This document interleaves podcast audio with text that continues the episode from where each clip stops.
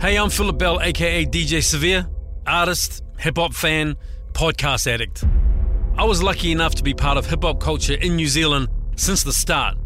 And this podcast is the timeline of hip hop music in Aotearoa from its inception. How bizarre. That's the dream.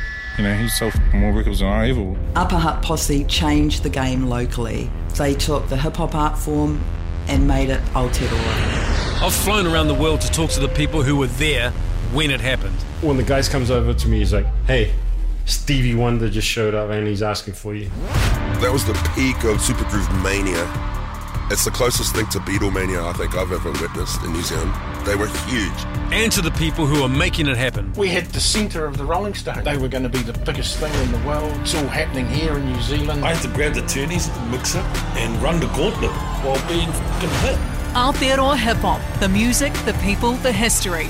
The brand new podcast from Rova.